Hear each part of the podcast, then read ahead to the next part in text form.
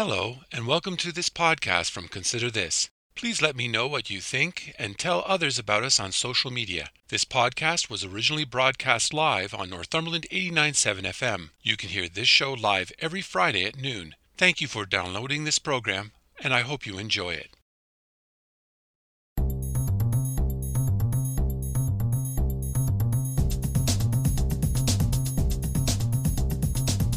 Hello, I'm Robert Washburn, welcome to Consider This Northumberland, a current affairs program dedicated to the issues facing our community. We talk to the people on the front lines and those behind the scenes who make a difference in your life in Northumberland County.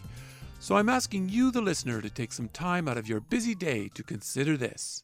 As vaccinations continue and restrictions are being lifted, many are starting to think about a post pandemic world.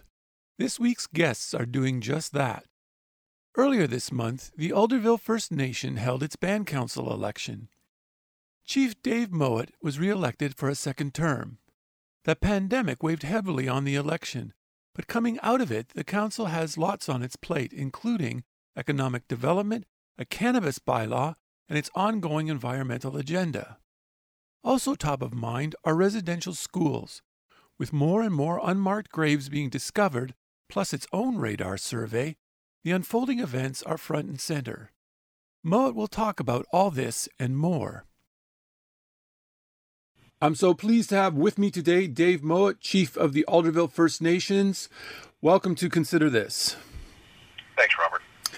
Um, I want to begin by congratulating you on your reelection as chief, and I'd like to start by telling us what made you decide to run another time.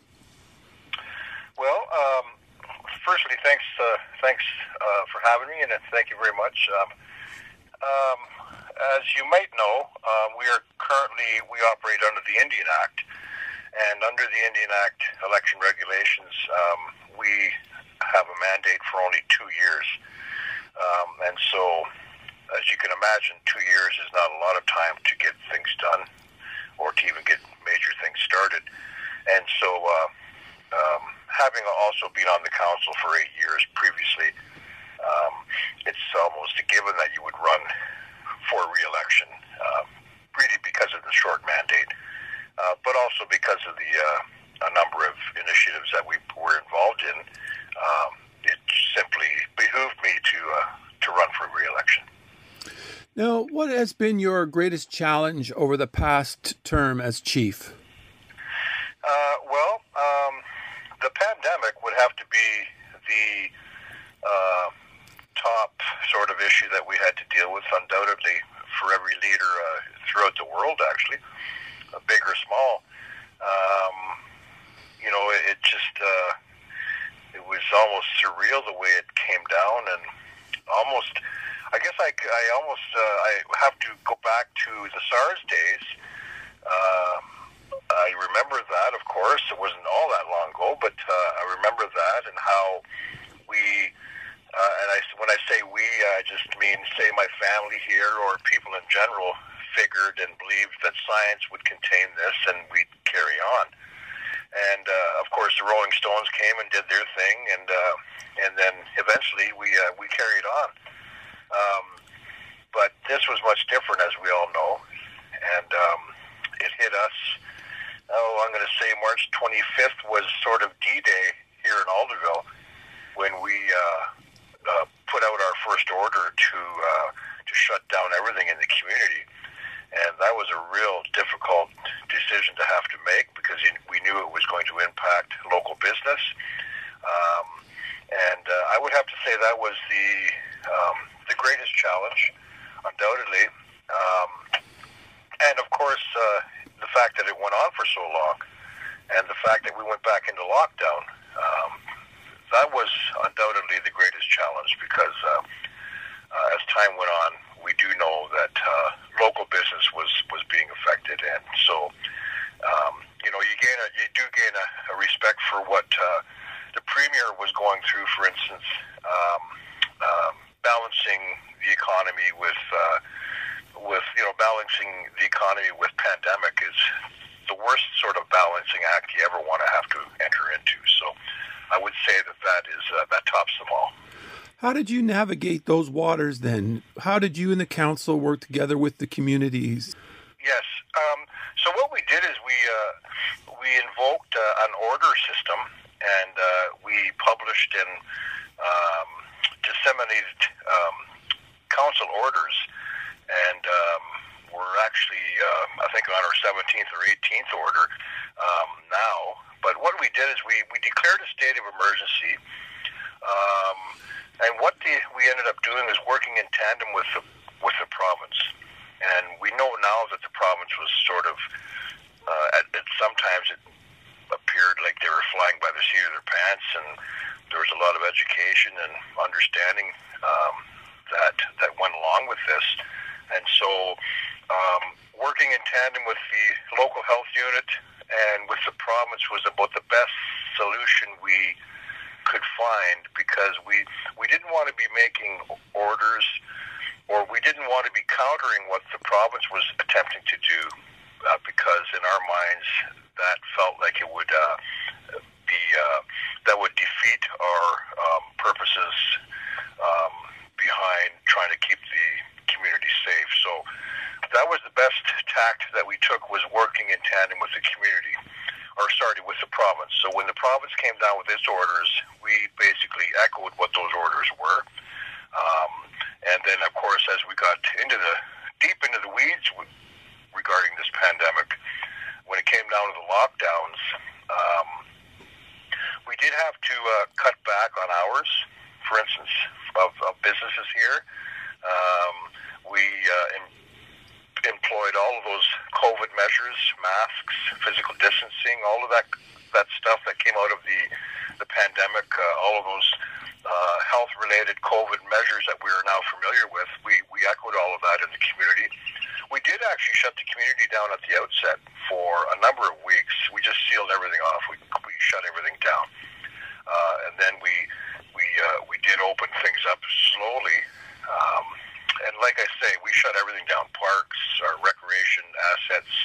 Um, we uh, actually um, waived rent for uh, for people here on the reserve as this pandemic started to entrench itself. Uh, we deferred uh, mortgages for members on the reserve. Uh, we have an internal mortgage uh, system here, so we, we deferred mortgages for people who uh, were now laid off in, in some cases. Um, so basically, uh, on the, sort of the high end is is that we we started to take the lead. Um, we started to to walk in tandem with whatever the government, the province was doing, so that we would sort of be in step with what the province was doing. What was the community's reaction as you were going through these steps? Well, there was a lot of angst. There was a lot of concern. Um, you know, uh, I'm not a scientist and not a doctor, and we had to rely on science and and on medical uh, advice, and so people became um, very concerned, um, and and so um, the community, uh, I would say, was very supportive of what we were trying to do, and I know uh, in talking with um, a number of members. Um, they just uh, sort of shook their head as to uh, what this must be doing at a at a council level, and um, and you know, so I, I think generally there was a lot of support for what we were trying to do. We did keep the community safe. There were only two cases that came out of all this period of time. Um, two active cases that um, they were quarantined, and and then we were in contact with the with the health unit regarding those two cases. And so we were, as time went on, um, I was uh, in constant contact with the chiefs of Ontario, and uh, we, uh, through Roseanne Archibald, the former Ontario regional chief, she had set up a table uh, regarding the COVID 19 and regarding the uh, eventually the, uh, the vaccination process. And so we had an open uh, we had an open telephone sort of link to uh, the Ontario Regional Chief and to the uh, uh, Ontario government, um, and so we were getting hot off the press information. Um, and really, the, the community say the community was totally uh, supportive. There were concerns once businesses were, you know, being told to stay closed for for weeks and weeks and weeks. Uh, there was concern, no doubt. Um, but uh, generally speaking, um, everybody understood the criticality of this issue. And um, and then when the schools closed down, you know, it just seemed to be uh, with some pretty dark days uh, during this time. Uh, but um, all in all, the community was very supportive, and uh, I commend our community and our business sector for uh, for helping us get through this. I should also say we're not out of the woods yet. Yes. Of course, we're not out of uh, not out of the woods. We uh, we have uh, vaccinated our, our community, but uh, in just in the, the news yesterday, uh, there's still millions of people that are not vaccinated in Canada, and there is uh, some concern about reluctance, etc. And uh, there's also concern about a fourth wave. So we are not out of the woods. And also, um, we have not lifted our state of emergency here in Alderville.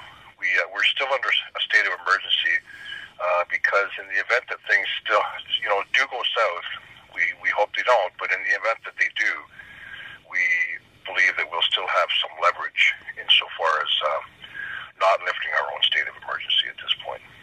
I'd like to go back for a moment, if I could, and I'd like to talk about the uh, election. Was there anyone else who ran for re-election? Yes. So um, uh, the, the the council, uh, our current council, everybody ran for re-election, and um, and then there were. Uh, so I ran for re-election as chief, and then there were three others that ran against me for for that position. And then, uh, just off the top of my head, there were about 14 people running for council, including those that were already in council. So three of us were reelected.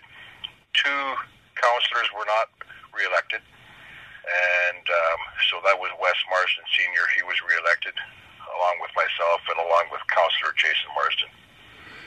And who are the other people who were successful? Um, the other people were Sean Crow. He's a first-time councillor and he did well. And um, uh, Nora Boff, Nora Sawyer, sorry, Nora Nora Sawyer, she was a former chief. Nora was chief from 1987 to 1991, and then 93 to 95. So uh, I'm looking forward to to having Nora's uh, experience around the table. You know. Now, I was, just, I was just yelling at my dog. Oh, there you go. uh, now, what was the platform that you ran on, and what were the key uh, issues for this election that uh, people were debating and talking about? Well, um, we uh, we are in a, a, good financial state of affairs here. We uh, we are uh, in good in good financial. Um, we're in a good financial position, and um, and so that was my key issue in my platform, did not change from 2019, which was to protect our treaty resources, our uh, the benefits that we acquired through our Williams Treaty Settlement Agreement in 2018. That was my primary concern and my primary platform was to protect those resources that comes out of that agreement. And um, and so what I told people this time around is that, uh, you know, if a platform sets out your sort of objectives and, and the basis upon which you wish to govern, then my platform just doesn't change since 2000, from 2019. It remained the same, which was to protect those resources um, so that we could, uh, you know, carry on and move forward on a strong financial footing. That was my main concern and remains my main concern. For those of us who don't understand or don't know what the Williams Treaty resources entail, would you just take a moment before you go on just to explain that so that. Yes. Um, the Williams Treaty Settlement Agreement, which is a public, uh, it's now, you know, that's in the public domain. Um, uh, that was a claim that was submitted in 1992 by the seven Williams Treaties First Nations for breaches that arose out of the 1923 Williams Treaties. And uh, there were seven there's seven First Nations that are signatory to the Williams Treaties.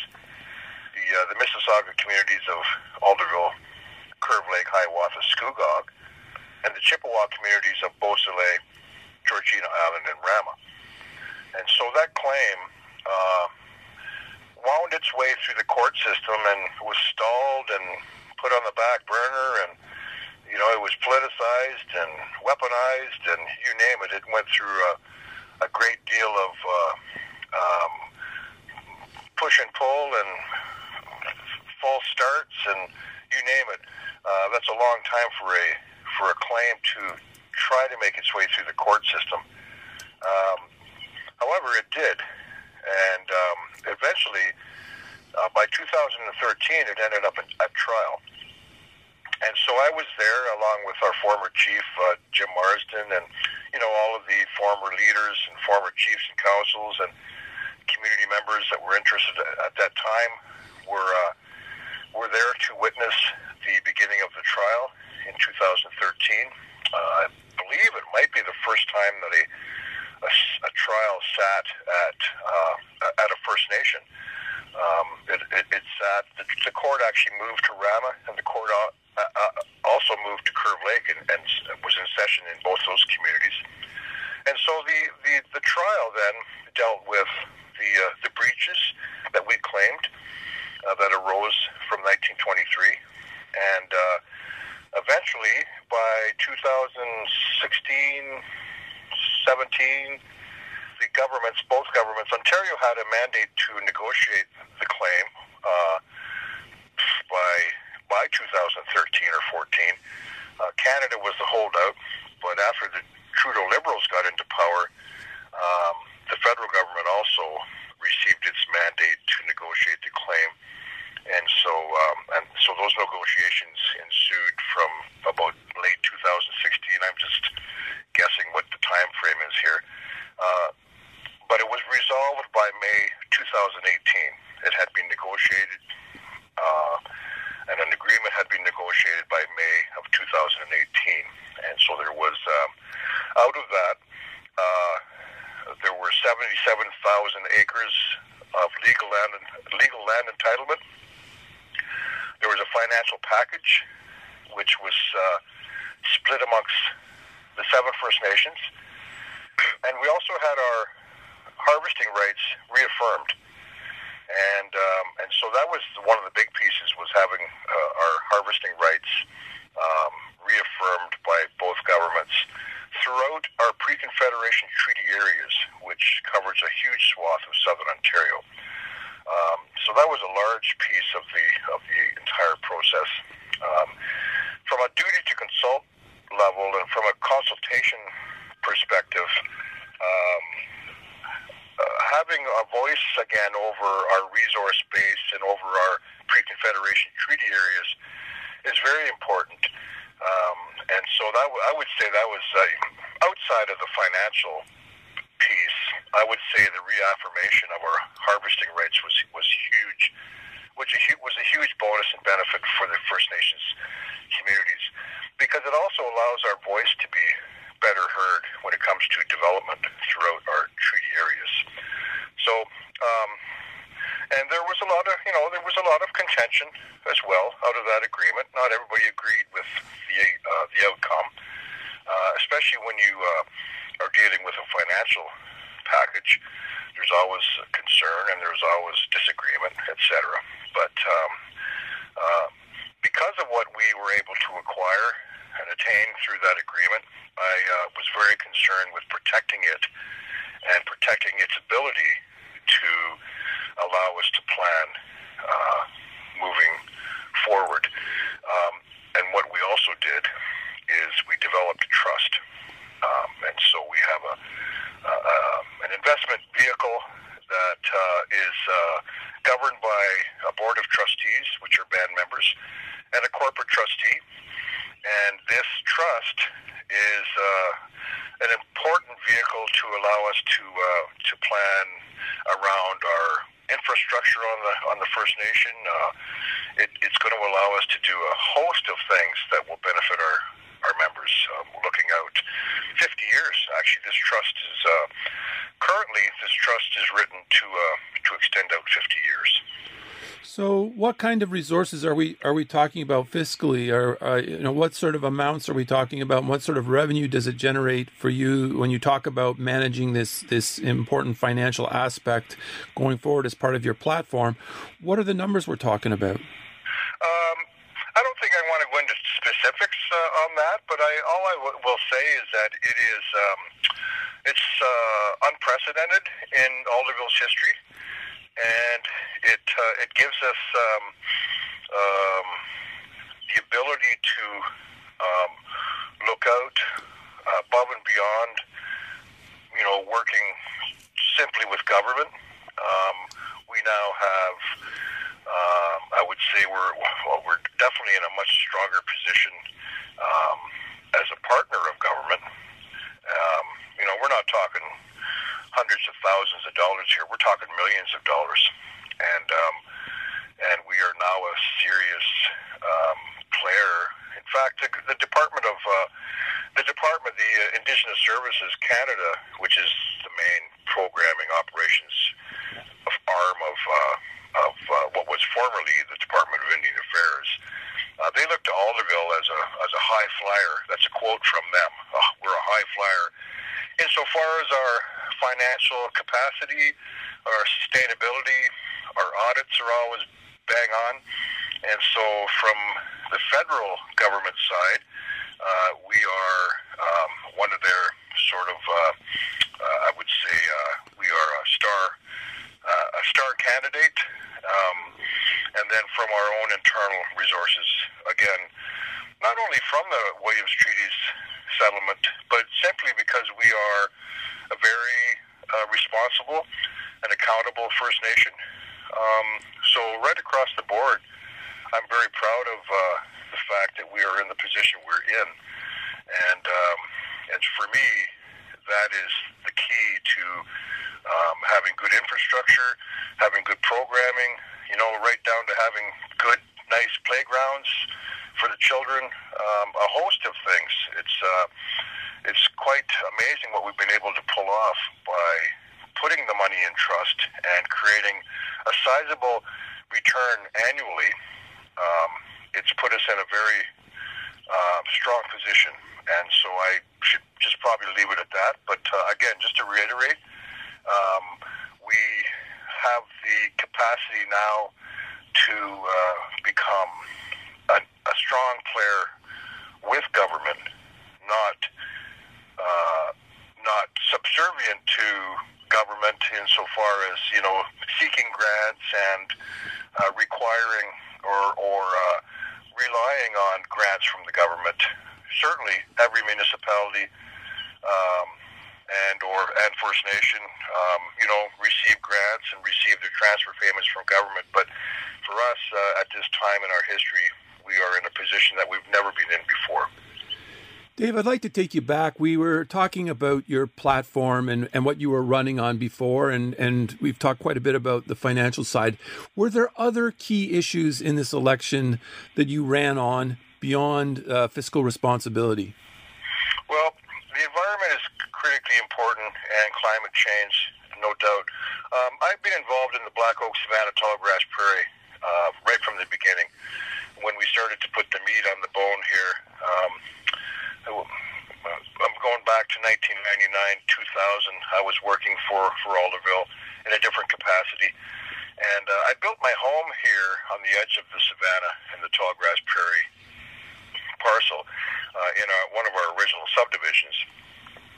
And uh, it all came back to me as a child, remembering how beautiful this area is and um, and working alongside Rick Beaver, uh, biologist and actually my neighbor, um, I started to reflect back on what I remember here, and and as it turns out, the Black Oak Savannah Tallgrass Prairie is now a 130 acre site, pristine ecology. It's one of the most uh, pristine ecologies in probably in Canada. Uh, we have species at risk here that uh, proliferate uh, as opposed to other sites in, in Canada. Um, and so that was uh, that's always been a huge, important aspect of my life and aspect of my work for Alderville First Nation is preserving this site as a, as a site, uh, a stopover for mig- migrating birds. Uh, a hugely important site for uh, uh, you know bio, biodiversity. Basically, it's uh, the biodiversity at this site is profoundly important. And so uh, we've been working with through Environment Canada and alongside Environment Canada and a, a number of other um, organizations for 20 years, building the capacity of this site and putting Alderville First Nation on the map. And um, and so that's been a, always been an important piece of my work here is preserving this site, preserving the biodiversity, and also it's um, it contributes to, to climate change, uh, you know, helps on that aspect, and so that's a huge part of my concern and my work here. Um, the, the the land regime, the land use regime here on the reserve is established via the Indian Act, basically, and of course, the Indian Act was never concerned about, and the old colonial thinkers behind the Indian Act were never concerned about our environment. They were never concerned about the environment. Uh, the Indian Act is um, one of the worst pieces of legislation you could ever imagine, especially if, when it comes to the environment. And so we now have to work to get out from the Indian Act if we want to um, be able to protect our land.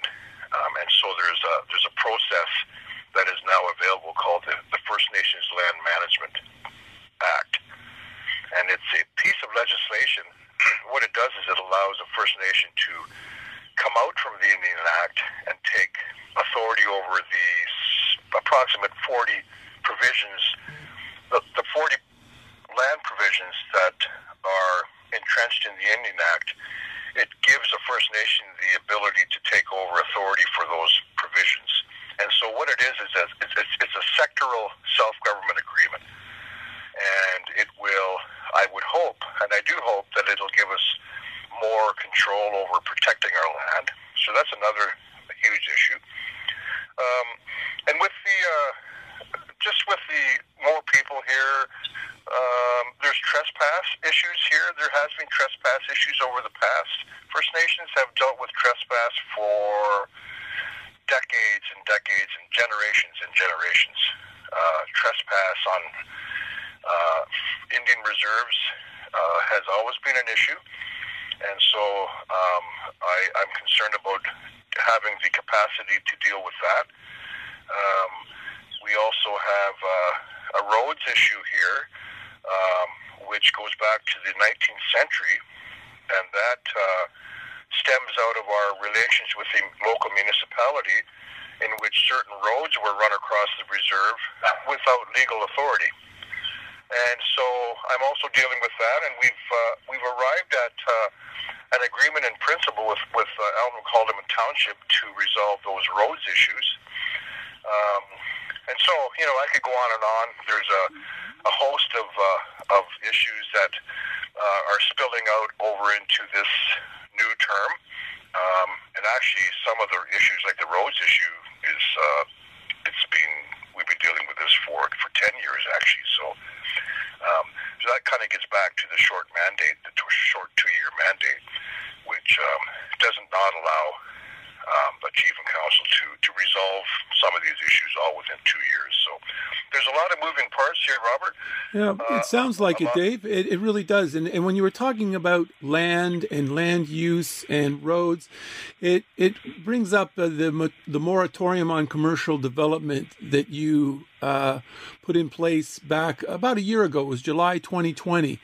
Right. And at that time, there were concerns over the amount of development taking place around County Road 45 through Alderville. There was a drop in the speed limit. There were concerns that the development was breaching some of the more fundamental beliefs that you were just talking about, environmental things like uh, the need for environmental assessments and ecological impact studies and those kinds of things. Now, certainly that must have ruffled some feathers.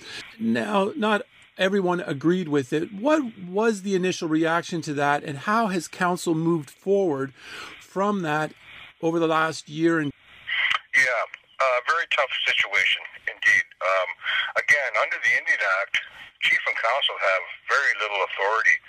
Um, we had to almost um, um rely on people's goodwill to adhere to our order or our uh, moratorium.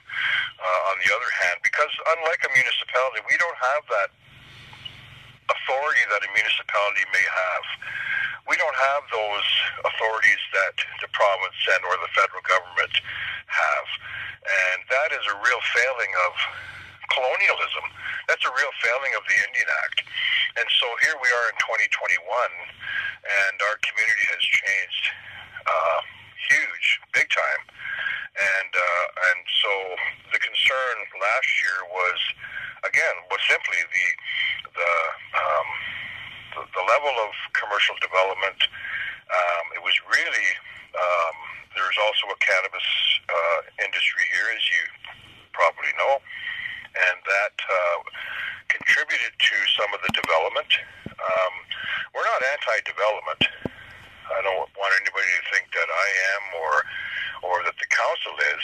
We simply were concerned about uh, the land use and the impact of development on the uh, Highway 45 corridor, and of course. Uh, before last year, the, the speed limit was still 70 and 80 kilometers an hour. That was a huge piece too. Um, and so there was safety that also had to be factored into uh, this this question of development. Um, now, if you come out here today, you will see some development. Of course, there's still development occurring, and uh, that uh, is something that I'm I'm uh, I feel good about. That that it's positive development. Um, there's a new bakery on its way out here, and uh, there's a, a go kart track that's just being developed as we speak. And so, um, you know, we don't have those authorities. We really don't have those authorities to say you can't do anything, or you or you can only do it at, at our um, behest, sort of a thing.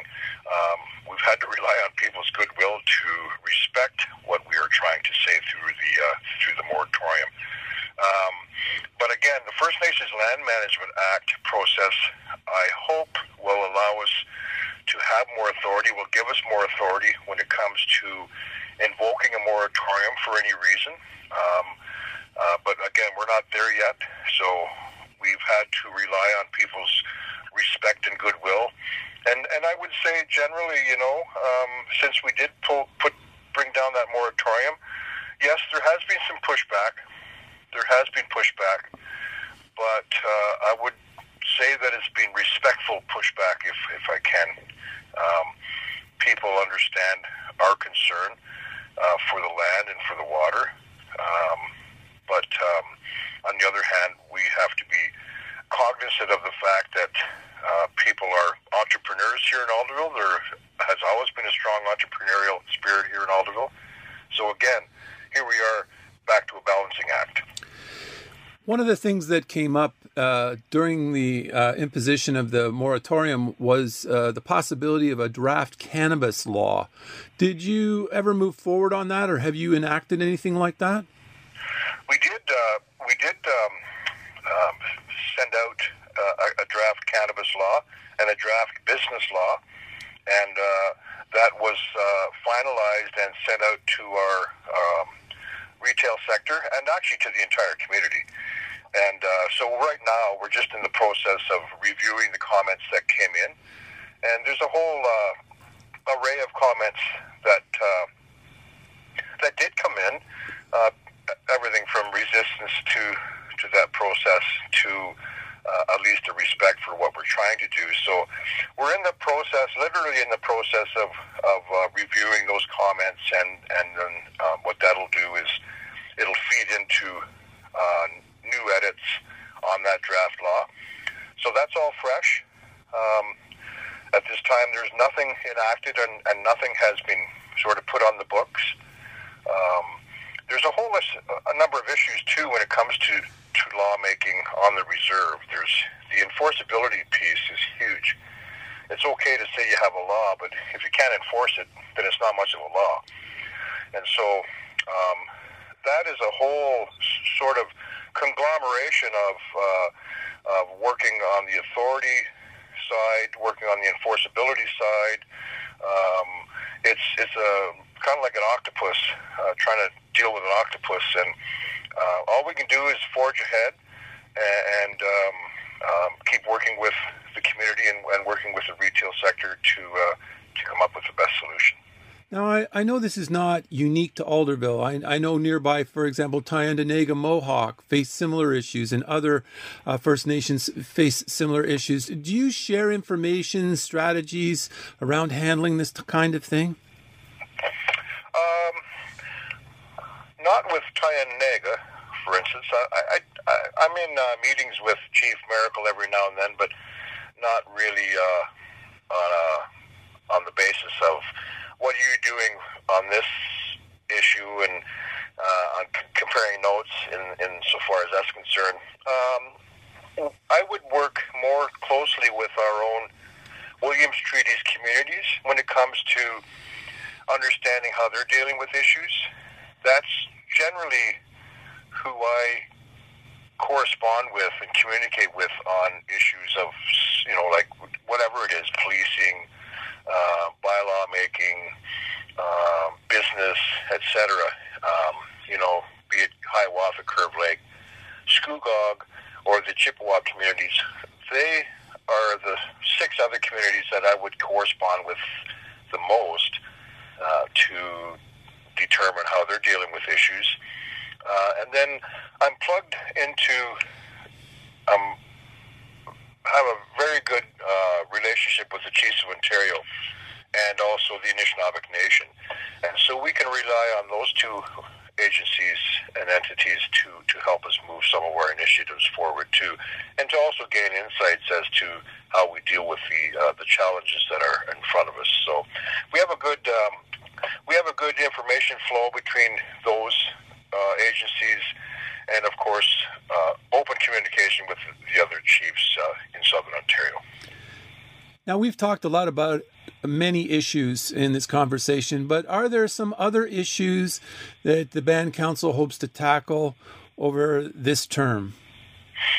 Um, well, I think the one issue that I know I will be focused on, at least uh, in maintaining the pressure, is on the residential school issue, and um, uh, not losing sight of that that issue and that sad story. Um, when I when I put out the call for the Sea of Orange on July 1st, we had a very um, moving reception from our allies.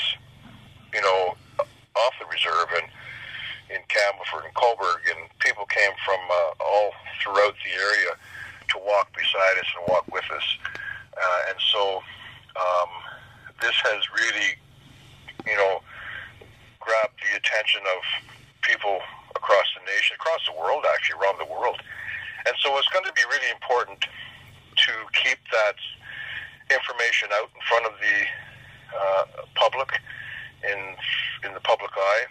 It's an important part of Canadian history that needs to be continuously told, and uh, and and the understanding is uh, is only really beginning around that chapter of Canadian history. So that's going to be uh, that's going to be one emphasis, uh, or you know, one one major component of our work is is uh, continuing to make sure that we educate people and that people can be educated. Uh, I'm still getting a lot of calls and still getting a lot of inquiries for people as to how they can help or how they can learn more and gain more knowledge. So uh, I think the important thing is that that process not stop.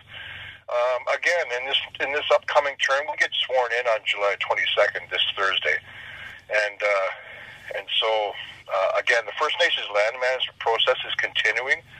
The uh, all of the work that is going into that is continuing as we speak, um, and we might in this term uh, put it to a vote.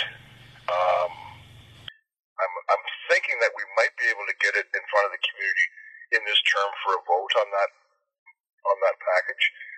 Um, and um, I, you know, um, our water and our uh, our environment continue to always be an ongoing concern. What we're seeing with the, um, the forest fires and the drought uh, across the country, um, we shouldn't be so sure that that's not going to hit us here, especially drought. Uh, I know we've got a lot of rain lately, but um, climate change and the environment is always an ongoing concern of mine. Protecting the alluvial black oak savanna tallgrass prairie is a huge concern of mine, um, and and the work that is done there is uh, is uh, fascinating. What what occurs over there, um, and uh, again, uh, just through our resources here, through our treaty settlement resources, um, continuing to create good programming for our members on and off reserve is going to be an ongoing process.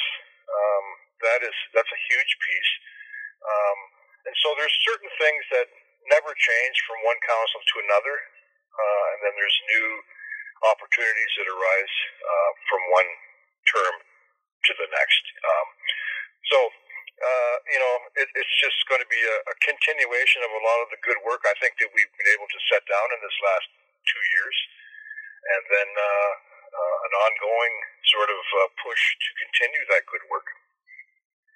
Our new Governor General, Mary Simon, will be installed on July 26th next week.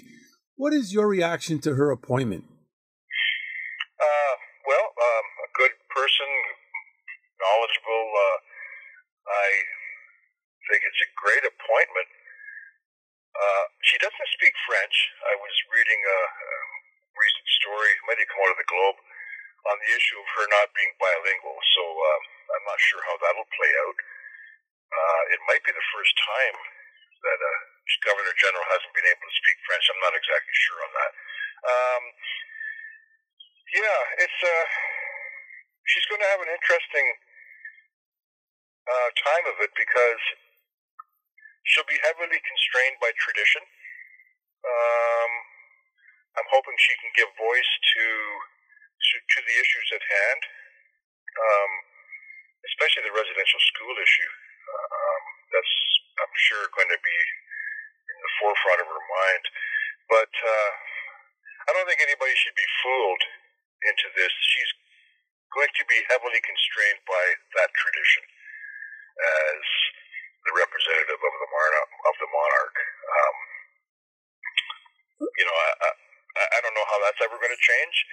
The governor general's position is not something that you just, uh, you know, you turn upside down and and uh, uh, you know you, you break out of. It's it's heavily constrained by by tradition, and so uh, I'll be interested to see how she stick handles through that part of it all.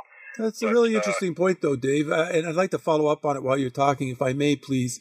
Yeah. Some argue that she's now the Queen's representative in Canada. Meanwhile, she represents the same powers that have hurt Indigenous peoples for centuries.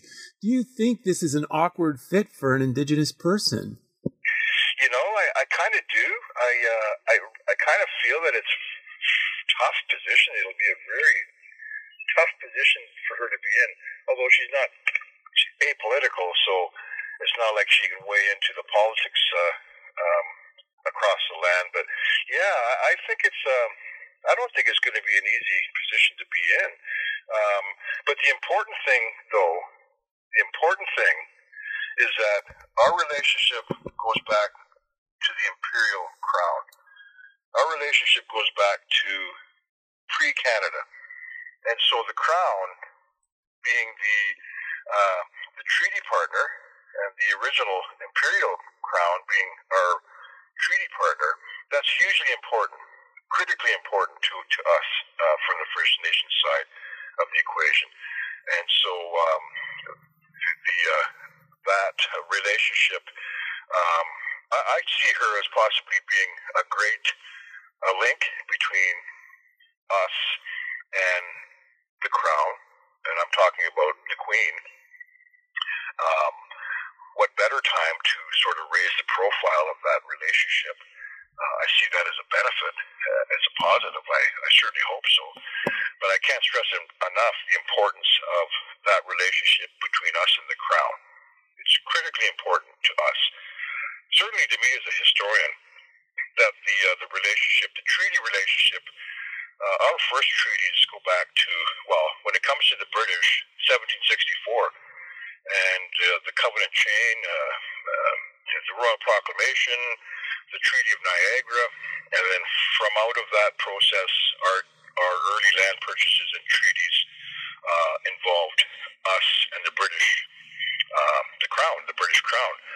Um, you know, the Crawford Purchase, Treaty 27, 27 and a quarter, Treaty 20, all those pre-Confederation treaties were um, um, were important, critically important, uh, negotiated agreements between us and the king, or whoever was, was uh, speaking in right of the king. And so that's critically important. I can't, uh, you know, I can't say enough about how important that is. So, um, an important, an important appointment on the part of the prime minister, uh, but it's got to get beyond. Cosmetics of it all. It's it's uh, hopefully it will instill a change in, in the in the country. A new leader for the Assembly of First Nations was elected recently, Roseanne Archibald, and you mentioned her name earlier. She's from Ontario. Um, how did you respond to that news of her election? And what do you think it's going to mean for Alderville? Yeah, uh, I uh, I worked uh, alongside Roseanne. Um, I shouldn't say. Uh, I mean, most of all of our meetings were on Zoom, but uh, she was a very great. Uh, she was a great advocate uh, when it came to the vaccination piece, and I was involved heavily in assuring that we would um, get vaccinated in good time here in Alderville. Um, and she uh, established a strong working relationship with the provincial government in Ontario. Um, so I, I had a good uh, open communication with with Ontario Regional Chief Archibald. Um, I was a little surprised when she decided to run for the national chief at this point. Now, so for your listeners, uh, as Ontario Regional Chief, she was thereby Ontario's representative on the exec- around the executive table of the Assembly of First Nations. And so every provincial uh, regional chief that is elected, you know, whether it's in Manitoba or Saskatchewan, each province, uh, which constitutes a region for the sake of the Assembly of First Nations, each province has a regional chief, which is a member of the executive board, the executive of the Assembly of First Nations. So what she did is she really she ran for national chief and then left the Ontario regional chief position to now take the, the national position. Um, the Assembly of First Nations does not have uh, a day-to-day influence on Alderville First Nation. It's, it's, it's the Chiefs of Ontario and the Anishinabek Nation which are important to us because we are involved. Uh, often we're involved in the day-to-day with the Chiefs of Ontario and or the Anishinabek Nation, which are, you know, political adv- advocacy groups. Um, the, the Assembly of First Nations is quite unwieldy. Um, I wouldn't want the job. I don't know why she would have wanted it. Um, I was surprised when she decided to, to make the run. Um, I I have my reservations about the effectiveness of the Assembly of First Nations.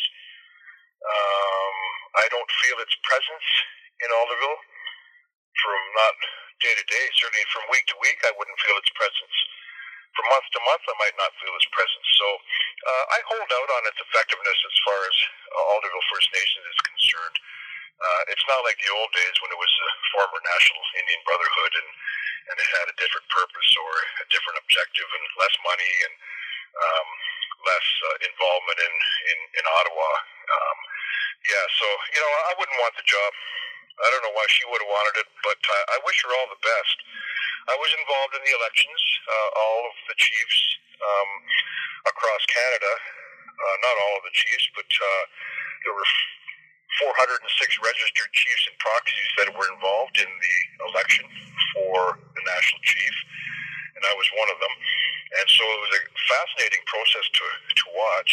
Uh, I was involved in all five ballots uh, that came down, and then uh, as we, as you might have known, uh, as you might have observed, it got down to the concession of uh, Reginald Arch, uh, Reginald Bellerose out of um, Saskatchewan, and then um, and Roseanne um, rose to the top, but she did not gain 60%, which is the required threshold in the charter of the Assembly First Nations.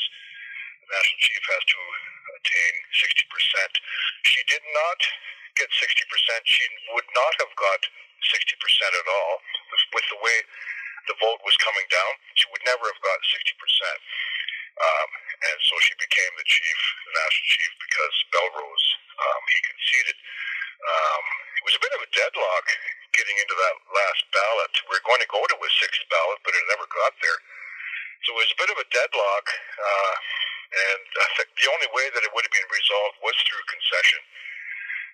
so, unlike Perry Bellegarde, uh, I was involved in Bellegarde's first election in 2014. I believe it was 2014. Um, I was involved in his election as the proxy for Alderville, and he he won the his post in the first ballot. Um, and I don't think he had much opposition in the second. But uh, being a part of the process, being a part of the election, was a very interesting and fascinating um, role for me to be able to play.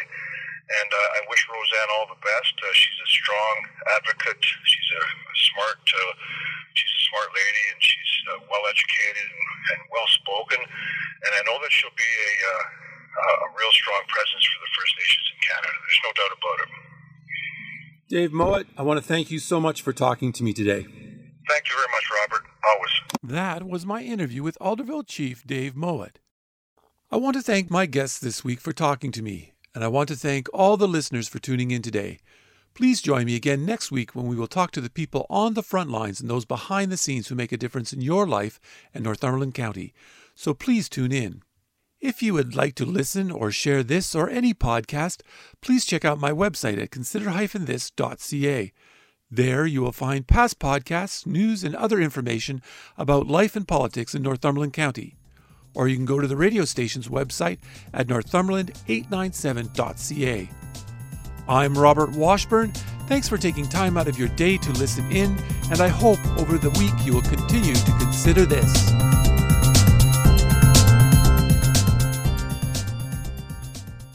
Thank you for listening to this podcast from Consider This. If you have any comments or would like to suggest a story, please contact me at considerthisnorthumberland at gmail.com or you can message me on Facebook at Consider This. If you enjoyed this podcast or are looking for more news and information about Northumberland County, please check out my website at consider-this.ca. That's consider-this.ca. And don't forget to share. And again, thank you for listening and stay tuned for more from Consider This.